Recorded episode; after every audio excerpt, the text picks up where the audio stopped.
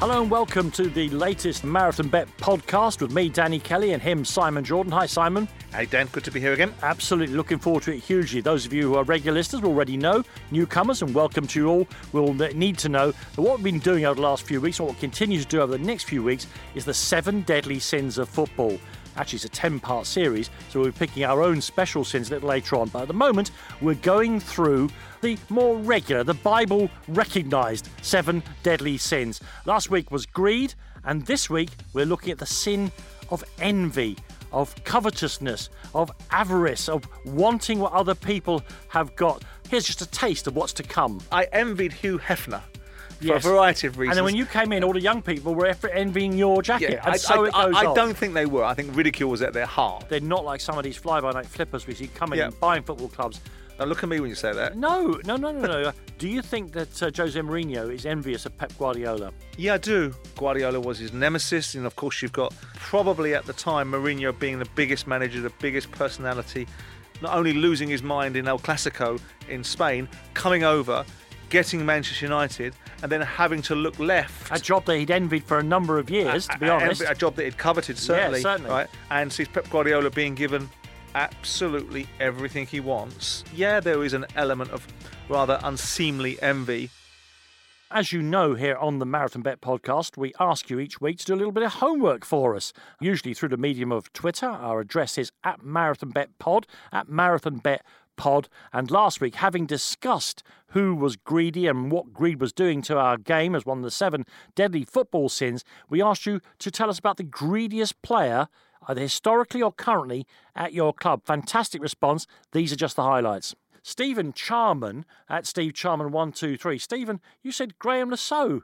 What- no, what- I mean, listen, where, where does that come from? I'm quite happy to stick it to people as often as I can if they merit it. But Graeme Le Saux is one of the nicest people you'll ever meet. Maybe I- greedy for knowledge. Maybe that's what Graeme was greedy for. Greedy for knowledge. Gavin Gritton, who's at Gavin Gritton, said Marko Arnautovic at West Ham all day long. Well, of course, he's got the example there where Yeah. he, he belly ached until he got a new contract and then he couldn't wait to get out of the club. Yeah, I mean, I just think everything, you know, Arnautovic, yep, goes into that category, but nothing compares to Alexis Sanchez. I think Alexis Sanchez is top of the tree for greed. This poor man, he's getting, he gets best mentioned every week in one context. Because he deserves it. Okay, the next one you may want to. Are you sitting comfortably, Simon? Duke's dad, who's at Duke's dad three on Twitter, says Ade Akinbiyi, him Mm. with the Bentley. Peter Taylor signed in for Palace. He didn't, actually. Peter Taylor didn't sign him. Trevor Francis kept on and on and on in a war of attrition about how Ade was the best defensive centre forward, how we had to have him. What's a defensive centre forward? well, that was my point. I said I don't want to a bleeding defensive centre forward. I want someone that can score goals. Now I would say that Adi as I uh, euphemistically christened him, was probably greedy in the respect that he took everything as a one-way transaction, never gave anything back, Yeah. even down to getting knee operations done by Steadman when it was not Richard Steadman, one of the best knee surgeons in the world, and then coming back and refusing to go and do corporate appearances that he'd been contracted and advised to do. So yeah, I'm going to go with my mate there and talk about Akinbiyi as being one of the greediest one-way transaction players. Chaz Benson, who's an Aston Villa fan, he's at Dartman501 on Twitter. Ross McCormack, he says. Yeah, I agree with that. Yeah, Couldn't get over his fences, could he? Uh, Ross McCormack couldn't get out when, when Stevie Bruce was there. I remember Steve Bruce telling me Yeah. about McCormack. McCormack was at Leeds as well, wasn't he? Didn't and agitating to get out of Leeds at one particular point. One of those that again a one-way transaction merchant. He's the one that couldn't get to training because he couldn't get over his gates, right? yeah. Yeah, yeah, yeah. Greedy little sod. Uh, And another one, and of course, this we're back to another Crystal Palace fan here, Steve Richardson, who's at S SMUP1. Poor old Christian Benteke. Oh, yeah, Uh, yeah. Christian Benteke says already looking for a free next year. The thing is, Palace would be delighted if he went on a free, wouldn't they? Yeah, I mean Benteke is one of those players that when you look at Benteke, you remember him at Aston Villa. You remember the couple of goals that he might have scored that are worldies at Liverpool. And then you look at him now as the player that looks like he wants to play for Crystal Palace, looks like he's available for the ball, but is really hiding and cheating his way through games because either he doesn't care or he's no longer the player that he once was, or he's lost his confidence, or these times at Crystal Palace are just treading water to the next opportunity, which will probably be China. Thank you all for your contributions there at our Twitter address at uh, Marathonbet Pod, and where this week we asked you for the greatest players at your club. Later on, we'll be asking you your contributions of things that you have been envious about, because envy is the theme of this week's Marathonbet podcast with me, Danny Kelly, and him, Simon Jordan. Simon, I, I guess uh, in the wider world, before we get into football, you've made a lot of money, and uh, I bet you uh, you've had people who pretend to be your friends actually just incredibly jealous of your success. Well, envy, I think, is one of the worst of all the deadly sins because often envy is something you don't see in others. It influences their thinking, and sometimes people sidle up to you in life, and the old mantra of keeping your enemies closer becomes part of the thinking about envy. And green eye is something that exists in business, in society, in personal relationships, and by Christ, it exists in football. When we arrived here to make the uh, Marathonbet podcast, people noticed that you were wearing a beautiful wine coloured, I would imagine tremendously Velour. expensive Velour. velvet. Velour, I Velour, think. is that right? Yeah, Yeah. velvet. Paul, Jacket. Paul Smith, yeah, burgundy, I think Ah, it is. Paul- I envied Hugh Hefner for Yes. a variety of reasons. And then when you came in, all the young people were envying your jacket. and I, so I, it goes I, I on. don't think they were. I think ridicule was at their heart. I'm sure if you uh, look close enough at the Twitter feed for the Marathonbet podcast, you'll get a picture of Simon's fantastic jacket. Let's get started, Simon. Uh, I'll start, uh, as I often do on these programs, with the players because clearly one of the things that's driving one of your pet hates, never mind one of the seven deadly sins, we talked about greed last week. It's envy, isn't it? Players and their representatives have long, and I suppose it was always the case since they abolished the maximum wage, envied each other's first of all their wages and each other's clubs. Yeah, it's always looking to the next, the greener grass, isn't it? The, uh, the unfortunate thing with envy and coveting what others have is it also breeds another E, which is a sense of entitlement, which is a rather ugly cousin of envy because people think that necessarily, without all the hard work and endeavour and achievements, that ultimately you should have what others have. And football is a breeding ground for that. Lots of times when I was involved with Crystal Palace, I saw it manifest itself. I often saw it manifest itself when players went away on international duty and came back. When I had players that went away and played for England at varying levels, came back and they would be sharing dressing rooms with the likes of Manchester United and Liverpool players. And with respect to my side, who I had mm-hmm. great pride in and great belief in, there is a difference between a Crystal Palace and a Manchester United and a Liverpool and an Arsenal and, and even your mob Tottenham. Mm-hmm. And so with that goes the expectation of what you pay these players. But it isn't just players going away on international duty, it's the, a far more reaching effect because it actually undermines the entire fabric of football because what you have is elite players being paid elite money, in my view, sometimes ridiculous money. But the drip down effect is that players further down the pyramid, down that same league, down into the football league, down into leagues beneath it, have an envy of the salaries that are being brought about elsewhere, and also a sense of entitlement. And then you look at historic players that are now in the media, and they will often have this sort of thinly concealed envy towards what the modern player is Even getting. if they themselves were earning thirty grand a By- week, by fantastic comparison, money. Of yeah. course, they would now, Yeah. they think they've missed the boat, Yeah. don't they? It is an ugly and I think destructive emotion. And what it does is it also brings a great deal of pressure inside football clubs. You know, if you look at the idea that whether Harry Kane is the lightning rod, the torch carrier for Tottenham Hotspur, if he then subsequently gets a salary rise, you can bet dollars for donuts. Danny Rose, you know, the Barrett Room lawyer, will be coming out with his particular brand of envy, which will be dressed up in, under the veneer of what he wants for the rest of the club, but of course be cloaked in what he wants for himself. It's a really interesting cultural phenomenon, that isn't it? That in this country, team sports, you'll always get that. If X is getting that money, Dave Blogs, I want the same money as Dave Blogs. Yeah. Um, and we have a kind of, until I suppose the last 30 years, we've had a very much a collective way of going on in this country. And so you can see where I got there. In America, where people are much more individualistic and their politics is more about the politics of the individual, nobody bats an eyelid when the quarterback at a big club or the number one pitcher at a baseball club earns and I mean this, 20 times what one of the blokes who's protecting one of the uh, offensive line Yeah. is earning. Nobody bats an eyelid, even the players themselves. Well, it's a cultural thing, but you know, if you look across the business of sport and specifically football in this country, because that's really our subject hmm. matter, there is a, a belief that that what someone else gets is what you should get, irrespective of whether you've earned that right or whether you're as instrumental or integral to the performance of a team. And it's a difficult dynamic because in team sports, I do hear the argument, but by the same token, there are head cooks and there's bottle washers, and one has to accept your place in the pecking order. But envy will pervade all football, whether it's the cars that they drive, the clubs that they play for, the women that they date. It is a culture of coveting, whether it's the agent that they use, the entire outlook of what they've been achieving at other clubs. Envy forms a huge part, and I think rather you know, the seven deadly sins are the seven deadly sins, so they are all None of them are own- attractive, all no. in their own right, debilitating and designed to bring things down to a level which is not the most palatable. But I find envy one of the most destructive ones because it's quite insidious.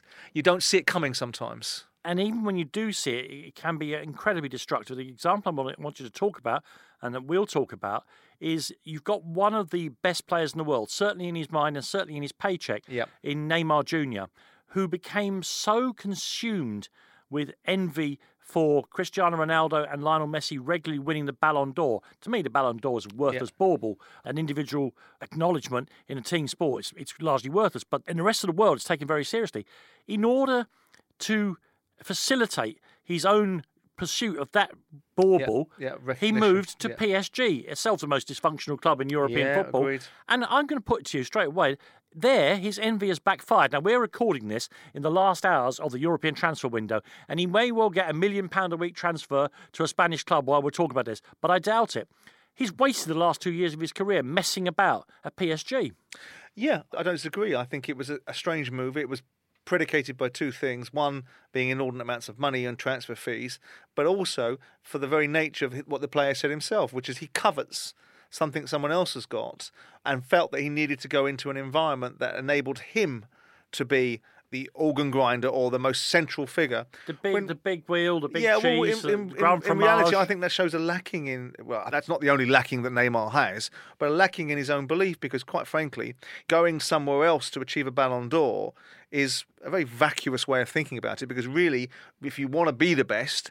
You play with the best and you illustrate you are the best by being better than what they are. And if you've got a stage to do it on, I don't equate to that attitude, but I think ultimately he's reaped what he's sown because he's gone to PSG. You and I have very strident views about PSG. You call it a Fabergé egg. Yeah, beautiful on the outside, utterly hollow inside. Yeah. No sense of community, no real history, horrible football club. Yeah, and I think that's absolutely right. I think, you know, in previous scenarios, I've described Manchester City as a Frankenstein club. And I think if ever there was a, a club that was more befitting of that moniker, it is probably PSG because they lack all of the vitality, the integrity, the depth, the sense of meaning, the character, all of those things that you want the elite club in a European league. If To you look- yeah. If you look at Bayern Munich, if you look at Ajax, if you look at Madrid and Barcelona, although at times I question some of the validity Juventus, of it. the way they do their business. Again, we have to be careful how we, you know, because it wasn't so long ago Juventus were being demoted down leagues because of their lack of integrity. But there tends to be more value in the way that they operate. They tend to represent something. I all I see PSG representing is a big puddle of Middle Eastern money. Yeah. Now, there's nothing wrong with that because ultimately, to some extent, despite our reservations about influence, you have to say that with the Middle Eastern money that's gone into Manchester City, as much as at times I've questioned it, you can't question their commitment to that football club because they've regenerated certain parts of the area and they've become a subject of envy because people envy Man City because they would like to have an owner. They come along wealthy guys, and Ellis Short come into Sunderland, Randy Lerner came into Aston Villa, but guys like Abramovich and Sheikh Mansour, which will be the subject of great envy, have actually also proved to be quite substantive and substantial in their commitment to their clubs. And their longevity actually proves as well. They're Precisely not, that, They're not yeah. like some of these fly-by-night flippers we see coming Yeah. and buying football clubs.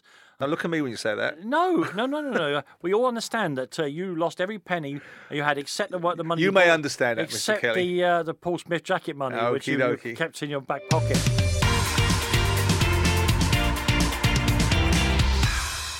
When I was a youth, I think I took a great deal of notice what Tottenham Hotspur did, and not a blind bet notice what anyone else did. That's all changed. The example I'd give in English football just now, Simon, where envy is clear and obvious, and maybe there's reasons you can help me with that, is Salford City, Mm-hmm. where I mean, take away the money that they've got, where they can afford to outbid Scottish Premier League clubs Yeah. and Championship clubs for Yep. strikers in the form Yep. of Adam Rooney, and the publicity surrounding the class of '92 other supporters of teams in the National League, League Two, and eventually it'll be League One as well, they must be looking with a mixture of envy and fury at Salford's progress. Yeah, I think that is probably right. I think envy comes from the amount of media attention that they're getting because of the Beckhams, Scholes, Butts, and Nevilles of the world. Also, because these guys have got this perceived and uh, I suspect justified gold dust that someone like a Peter Lim, let's be clear who's funding Salford, Peter Lim, um, has been. Footballers never put their hand in no, their pocket, that's do very they? true. Ever. No, no, only to bring out a demand for something else they might want.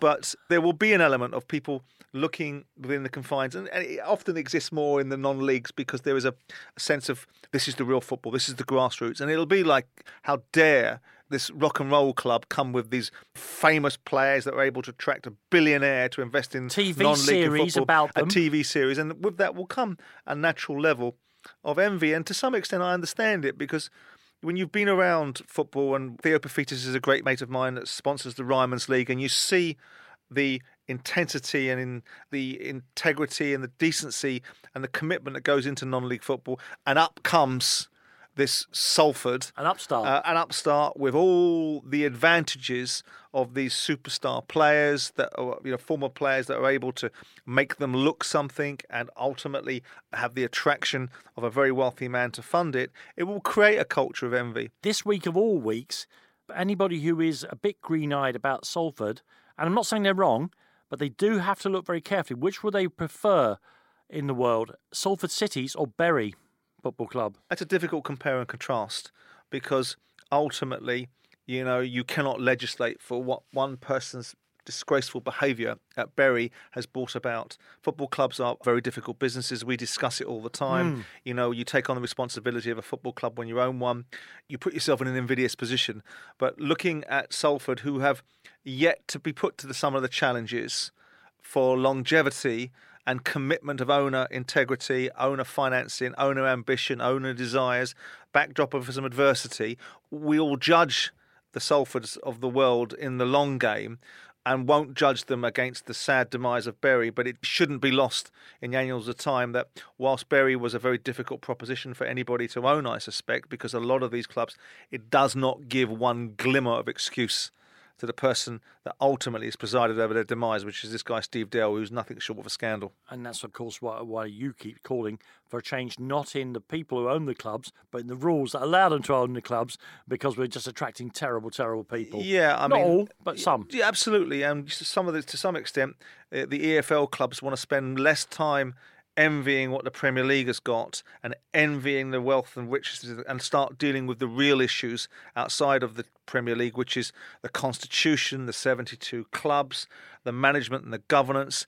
Less time coveting the money because let's be clear, they can envy the Premier League money. The more money drops into the Championship, the more they'll spend unless there's proper governance because all that will happen is that the players will get all of the money and the game won't be advanced and all the envy in the world about what Premier League clubs get and what they don't get will not surpass the need for correct administrative responsibility within the confines of the Football League and correct governance.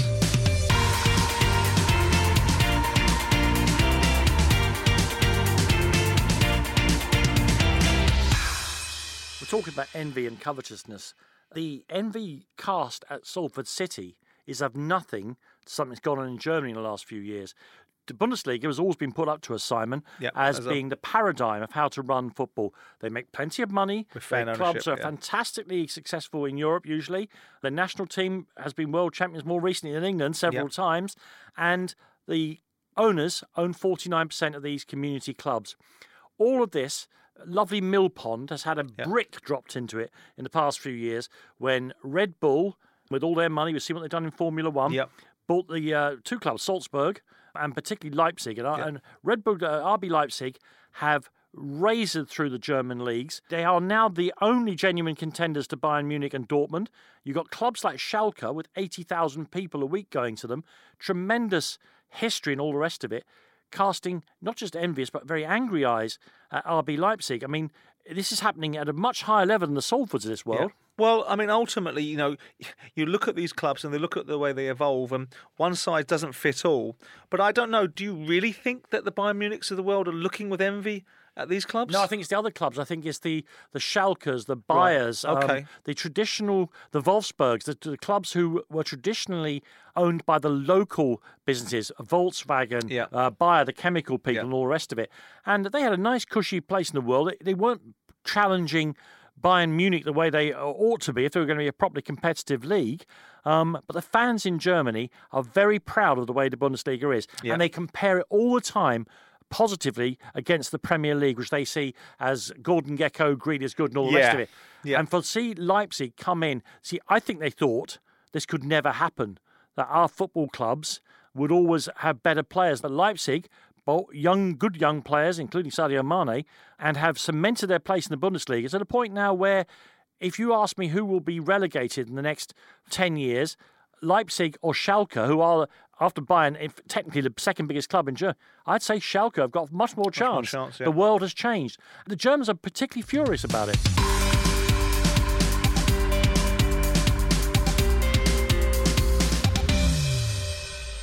One of the most obvious, but I think actually rather sad forms of see is that generation of British and Irish football managers who had it all their own way for the last Yeah. 40 years.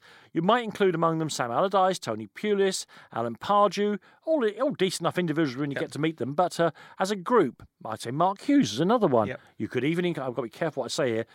Roy Keane, I'm whispering his name in case he hears the podcast and comes and gets us, who they are in the middle of a- an envy pincer movement. They can't stand Johnny Foreigner coming in and taking their jobs, and they don't like the Graham Potters and the Eddie Howes of this world Yeah, coming up Johnny with their, with their clipboards and their, Their their, way of thinking, yeah. yeah, and I their mean, ice chambers. I always remember a very famous example, or, or one I thought was quite pertinent, was Harry Redknapp talking about the idea that if Eddie Howe was called Eduardo Suarez, he'd have more opportunity to be a to managing one of the top six clubs, and I just think that's nonsense. I think at the centre of certain segments of envy is a laziness and a lack of preparedness to do what it takes, a desire to be in a situation where you don't have to do anything more, you don't have to evolve. And I think at the centre of that kind of thinking, whether it's the Sam Allardyces of the world, I'm not so sure that it is the Sam Allardyces of the world, but whether it's certain segments of the management fraternity that are becoming outmoded, that are becoming outthought, and the evolution of football has changed. And that just doesn't just you know relate to managers it relates to players and owners and everyone across the board have a propensity to rather than look at themselves and say well actually this culture that we have i was a kind of sloppy slovenly bone idle player right, that did the bare minimum that i could got by made a fortune didn't spend the rest of my days training so i could kick with both feet. I've suddenly morphed into uh, i get it bone idle lackadaisical underprepared football manager and would rather then turn around and say actually rather than accept the fact that the game evolves, that enhancements and improvements are part of it, and it's actually your standards that are not where they need to be, would rather have an envious view and a slightly vitriolic and facetious glance and say, well, it's the fad. It's idiot owners that see a foreign manager like the idiot owners used to see foreign players as a cheap commodity or the fashion, rather than say, actually, it's us. We don't do enough. The reasons why every manager in the Premier League, with a few exceptions, few exceptions, and I can only think of one off the top of my head, well, actually two would be Brendan Rodgers and Sean Dyche, are really only foreign managers because the culture of envy and outlook upon ridiculing rather than going, okay, we've got to change our thinking. We've got to evolve. We've got to work harder. We've got to have more integrity. We've got to manage our relationships with our owner better. We've got to really believe the nonsense that we trot out, which is I'll spend your money like it were mine, rather than saying it simply because it They've sounds got to good. develop the man management skills that Guardiola and Klopp, Klopp, and Pochettino yeah. clearly have mastered. Absolutely right. And Benitez, as much as I dislike his envy of what was in the Chinese league that he could go and Oh, get. He's done something about that, I know, hasn't Yeah, he? he has indeed. Yeah, he's satiated that lust. Yeah. Let me ask you a straightforward question. Do you think, because we're talking about the very top level of managers there briefly, do you think that uh, Jose Mourinho is envious of Pep Guardiola? Yeah, I do. I think it's an envy brought about by an inability to achieve what he wanted to achieve in Madrid. Guardiola was his nemesis, and of course, you've got in that particular game those two teams, the major rivals of one another, and ultimately Madrid being on the whole, with one season exception, being put to the sword. Then you have the ultimate equation where probably at the time, Mourinho being the biggest manager, the biggest personality in the world of football, not only losing his mind in El Clasico in Spain, coming over, getting Manchester United, and then having to look left. A job that he'd envied for a number of years, to be a- a- honest. a job that he'd coveted certainly, certainly. right, for a number of years, and the personality to, in my view, the only one of the few personalities that could have been bigger than that dressing room, looks left and sees Pep Guardiola being given absolutely everything he wants and being able to achieve a brand of football against a backdrop of a demeanour which is far more appealing to us all and far more appetising. So I think, as much as I'm a has always been a fan of Mourinho's. I think, yeah, there is an element of rather unseemly envy about the manner in which he entered. If you look at the way Mourinho behaved when he was in on that famous touchline spat where he was sticking his In fingers in eye. people's eyes and ears, that's brought about by a certain emotion. So, yeah, I do. I think Mourinho, to some extent, was driven by a sense of envy, covetousness, unjust behaviour towards him. So I think you're absolutely right. I think envy forms part of Mourinho's look left at Guardiola. Total handbrake turn, nothing to do with the deadly sin. Have you enjoyed uh, this weekend after Laporte got injured?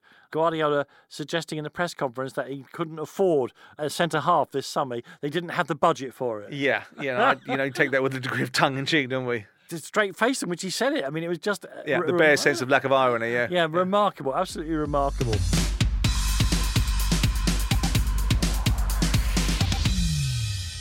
When I was growing up, and I don't know about you, growing up in Croydon and uh, watching Yep. Crystal Palace, I didn't really care about any other club. I cared about Spurs and what they did, and I was immensely proud of them, even when they were, most of my lifetime growing up, a mid table, top level team. Yours, a yo yo club between Mm-hmm. Yeah. one level one and level Yeah. two.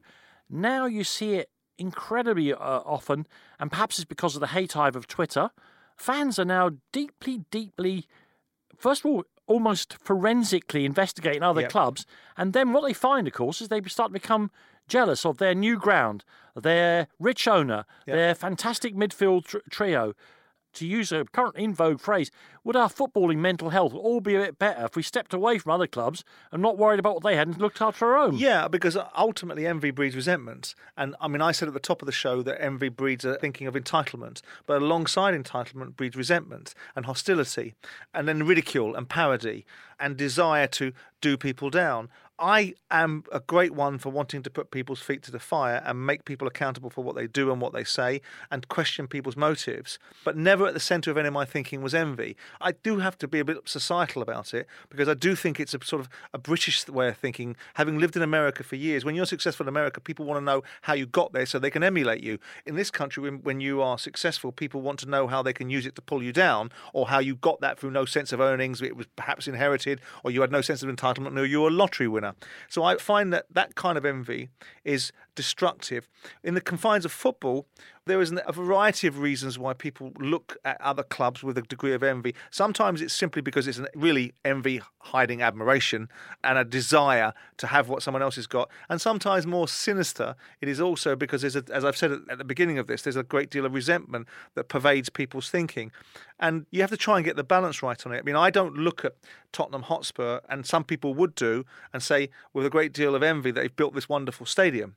And a lot of clubs inside the Premier League will look at it and say, well, a lot of clubs' fans specifically, I'm not sure so much owners would look at it that way because they won't want the billion pound price tag that hmm. Daniel Levy has put on that stadium. And, the- and financial millstone and the going fin- and forward. yeah. exactly, and the cost implications of it, which will of course be balanced about by the increased revenue that they'll get from either stadium naming rights or increased capacity of twenty thousand extra fans a game.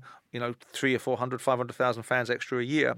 But that envy of that kind of thing is counterproductive and ugly, and it does go through all aspects of football, starting with the Salford Cities and ending up in the Premier League with the Tottenham Hotspurs of the world. And it's not reflective of a sport that really is based upon meritocracy because ultimately the best clubs have the best facilities and the cream does always float to the surface. And envy is a destructive emotion that is based upon people wanting something that they're really not entitled to or is beyond their reach. I mean, of course, so much of this, and you talked earlier on about envying cars and, frankly, girlfriends and things like that, and we'll have a little word about that in a second. But often this is based on money. I'm reminded, Simon, All about of, money, of the great, Everything's about money. the great uh, Scouse comedian from the 1980s and 90s, Alexei Sayle, who tells the story about the time he met Paul McCartney. And of course, they're two Liverpudlian cultural icons together. And he said, I met him at a, a cocktail party and um, made small talk about the Beatles and all the rest of it. And he said, Inside my mind, all I was thinking was, Give me some of that money! Give me some of your money! He does this screaming into the microphone about what he really wanted to say to Paul McCartney. I'm springing this on you. I should have prepared you for this. In your football life or in your real life, have you ever been envious of somebody? no Jealous? no Covetous? no, no i've looked at what other people have got and thought i really would like that And if I'm honest, I don't know if it's envy or resentment. I do reflect on the inordinate amount of money and time that I put into Crystal Palace and the rub of the green that I got. And I look at the incumbent owners and think, wow, crying out loud, you picked something up for two and six, you hardly put any money in you use my assets, and all of a sudden you've made more money or certain people, specifically Steve Parish, have made more money from this business than any other business you've ever made. And I suppose, I don't know if that's envy or a sense of regret. So if that is envy, which I don't think it is, it's a sense of looking back on 10 years of my life, 50 million quid of my money, and enormous amounts of endeavour against what my perceptions of what they inherited, what they picked up on, and what they got as a result of it. So if that's envy, that's as close as I've got to it. I remember doing a, a series of articles for the Observer and writing about the ideals of some of these clubs. And I'll paraphrase it because I can't use the language, but I did it in the Observer saying that I felt that the Arsenals and Man United were BS clubs full of BS because I felt that some of the people that were inside those clubs lacked integrity, lacked the real authenticity, and were there for association. And that wasn't envy. That was me elevating what I felt that I represented to my football club against what they were doing via theirs. So no, Danny, I don't look across at people and think, anything other than like watching you as a presenter. I think mm-hmm. I wish I could be as good a presenter as you are at times.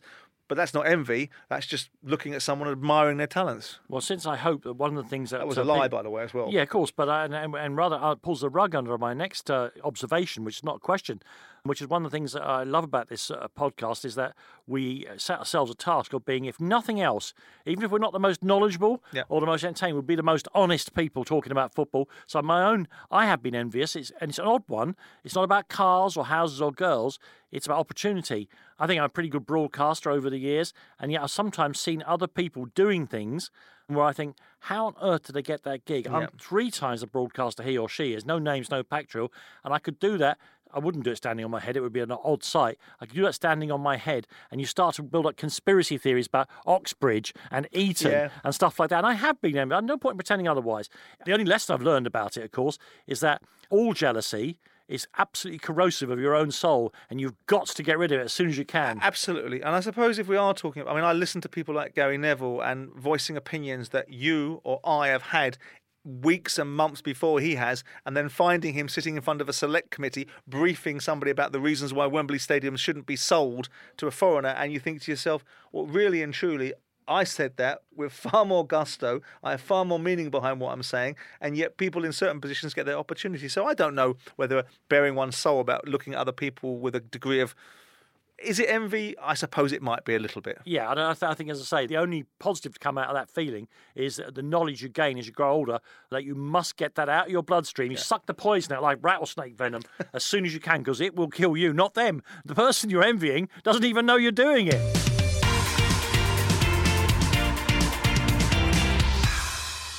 The way that football fans now deal with other clubs and the microscopic measuring of bias and all the rest of it. There's actually a site, uh, you can go on the web and find it, where people discuss how much airtime Leeds United get in the Championship compared to other Championship clubs. Well, there's a reason for that. They're a monstrous club where yeah. 40,000 people going yeah. there and a name that rings around the world, whether you like that or not. Yeah. And the other one, you see it all the time now, is people moaning and genuinely getting themselves into a, a knicker twist situation over the running order on Match of the Day. I mean, we both work in the media. I suspect the running order is decided like this that's a really interesting game. That went really well. And there's a really big club. Let's put that at the top of the oh, running oh, order. But you do see people going there nuts because Norwich are not oh, top of the running oh, order. Oh, Danny, believe me, I would sit there in Premier League meetings and watch the fixtures come out for the following season with the live television games going, why have Man United got all these games? We've only got five televised games this season. And then reality kicks back in that actually, as much as it gets up my nose, as much as I still believe that the Premier League is a sum of all its parts, there is an element of you have to respect the fact that Man United, Liverpool, Arsenal, Tottenham, and the like are part and parcel of the reasons why the Premier League is a powerhouse. But Simon, I can almost understand that. I mean, you know, far be it from me to understand what you're saying, but you know, there was half a million pound or whatever it was at stake there. Sure, the difference in the running order yeah. on, on match of the day is just Yeah. purely. I, I just raised the bar a little bit on that conversation. It's just yeah. purely my my club is bigger than your club. It's a measuring competition, isn't it? If we might end today, I think, um, with a more serious thought, and it's this: for all that we love football, you and I, Yep. and we love the uh, to some extent the business of football, and although I think it, it- the envy that must be felt, Simon, two places in other sports which Yeah. have been devoured in my lifetime by football, and other businesses where people use their brains and and their intuition and uh, yeah and Yeah. their their skill and the, the knowledge they've acquired over decades to just keep a business going whether it's a whelk stall or an international widget exportation company and when they look at football clubs and the ease with which the Premier League and football has attracted money, and and maybe it's not been that easy, but I think it has been, they must be sick, vomiting with envy. Well, yeah. I mean, I you look at it and think that ultimately there's no other business, and we've discussed this before, where somebody can serve up rubbish one week and get people to come back and buy the same thing again. So there will always be an element of the fact that people look at football and sport as an easy win and know that their own product has to be marketed far more. The extensive values that they want to bring to bear are scrutinised a great deal more than some some of the propositions that are put in from football, and also some of the propositions that are actually put out there in the marketplace have far more integrity than football does sometimes. But it's a by the by, Danny. And if you look at other sports, I have a mixed bag feeling towards it because football grasped the metal. And in 1991, when Sky came along and gave it its new lease of life, and let's be clear, Yeah, it gave it its new lease of life. The other sports were in a situation where football was in descendancy. It wasn't the media package that it now is. So Crowd they had violence, decrepit and dangerous football grounds. Absolutely, with a raft of challenging and tragic instances around, you know, Hillsborough and other things that were really Bradford, uh, yeah, Heysel, yeah. absolutely unseating the entire fabric of football. And you look at these sports and say, well, you managed to steal defeat from the jaws of victory. But it doesn't alter the fact that the landscape must be very challenging from you do see these halcyon moments in things like cricket where internationally they can find their benediction and validation because they can go and win a World Cup, which English football can't do, or they can garner the attention of a nation when you see the achievements of Ben Stokes and things like that. And I'm just thinking, as I'm thinking, Danny, I'm thinking about one element of envy that I did have in football, ah. and I'm going to drop it in now. It's a rather ugly and unsightly admission, but I remember being in my first Premier League meeting. And it was at the time that the Premier League had negotiated its next deal with uh, Sky, and the remuneration committee that was being headed by David Gill of Manchester United was voting or had uh, recommended a salary bonus to Richard Scudamore of a million or a couple of million quid, and they were putting it to the clubs. And my first question in my first Premier League meeting was.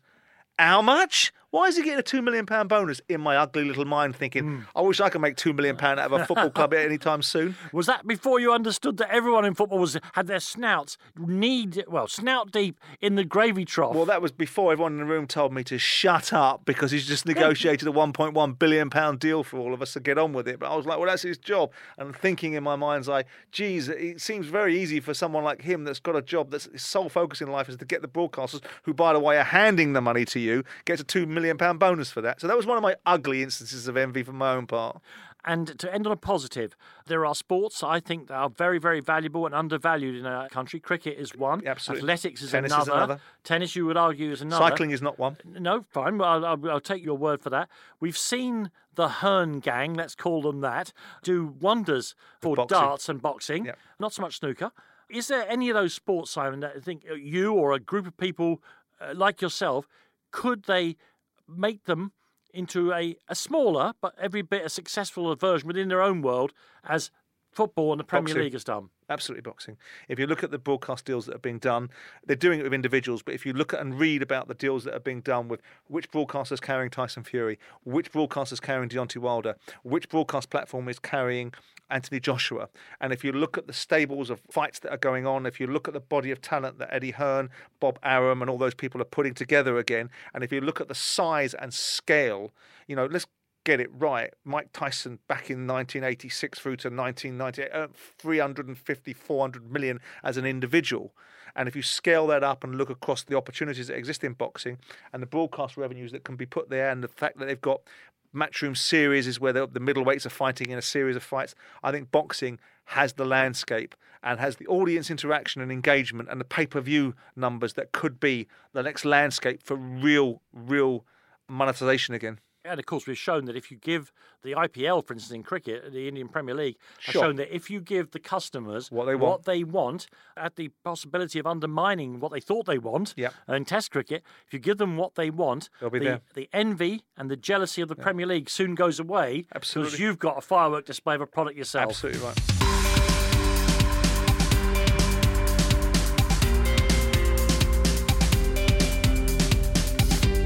Now, don't forget to stick around to see who we're going to put in our sin bin this week. But first, it's time for our charity bet.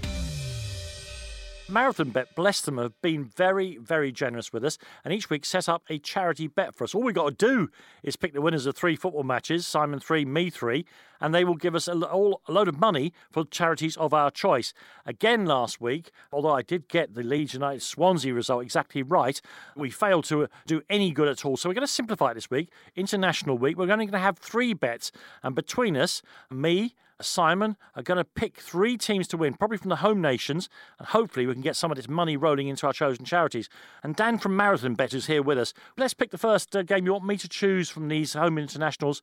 I'm going to choose, Dan, if I may. Yep. I'm going to choose the Republic of Ireland to beat Switzerland, and I do that in full knowledge that Switzerland are the seeded number one team in that group, and the Republic of Ireland are going through a period of change.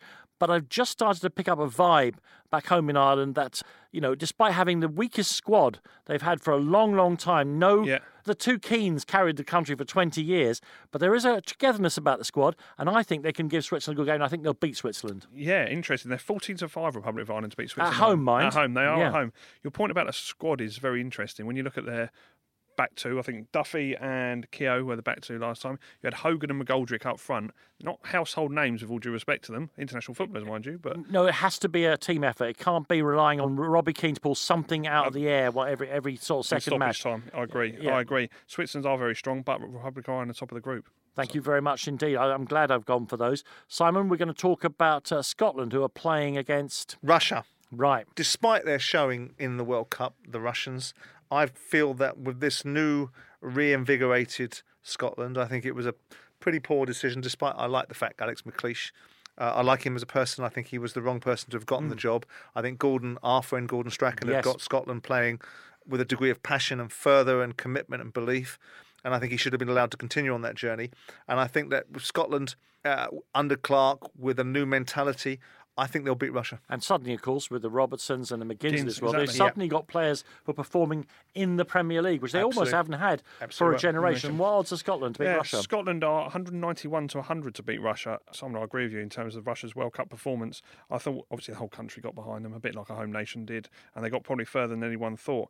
Your point about Robertson and McGinn, I had exactly the same thing written down. Is the flip side to Ireland when you look at those players Mm-hmm. coming through, and uh, Scotland to beat Russia at home is 191 to 100. We've got to pick a third result. Have, Now, which you've this- got to agree on. Now we've gone very, very pro the home nations, the five nations that comprise the teams on these islands. Simon, can we make a similar case for Wales against Azerbaijan? I was going to be very mean spirited because there's certain aspects of the way that the Welsh setup is set about with people coming through that are flattered to deceive. I think Chris Coleman got very lucky in that European Championships in 2016, and it meant that we had to listen to people like Dean Saunders more regularly on the radio, which I had a degree of regret about. although I like Dean and I don't like his particular current circumstances, but it's going to be very difficult. I was going to make a case for Azerbaijan beating Wales, but just looking at their most recent records, I think that's going to be very difficult. Well, Gareth Bale is uh, having to prove himself as a footballer once again. Dan Yep. James has had a brilliant start uh, to his time at Manchester United, and surely those two up front will be plenty for Azerbaijan. and Aaron Ramsey, of course. But presumably, the odds, are Dan, are very short. They are. They're 13 to 50. But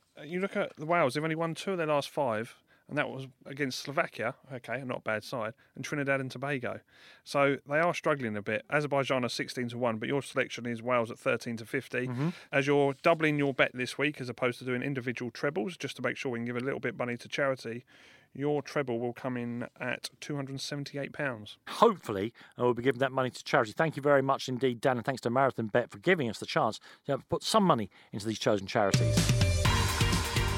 So now comes the one of the crucial parts of the show, Simon, and uh, all the listeners out there, where we have to pick two people to go into our sin bin this week. People who are guilty of the sin of envy, jealousy, covetousness, if you like.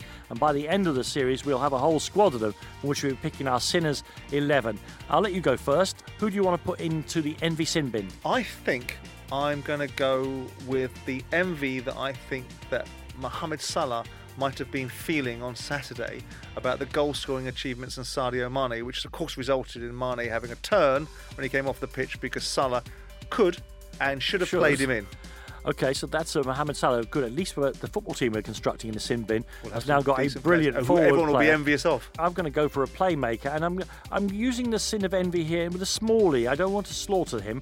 I've watched Christian Eriksen over the past 16 months, shall we say, a year and a half. That's 18 months, isn't it? Gradually, his focus has gone off what he has at Tottenham Hotspur, and whether it's his agent or himself driving it. And I I understand he's a top player, but his focus has moved on to clubs other than his own.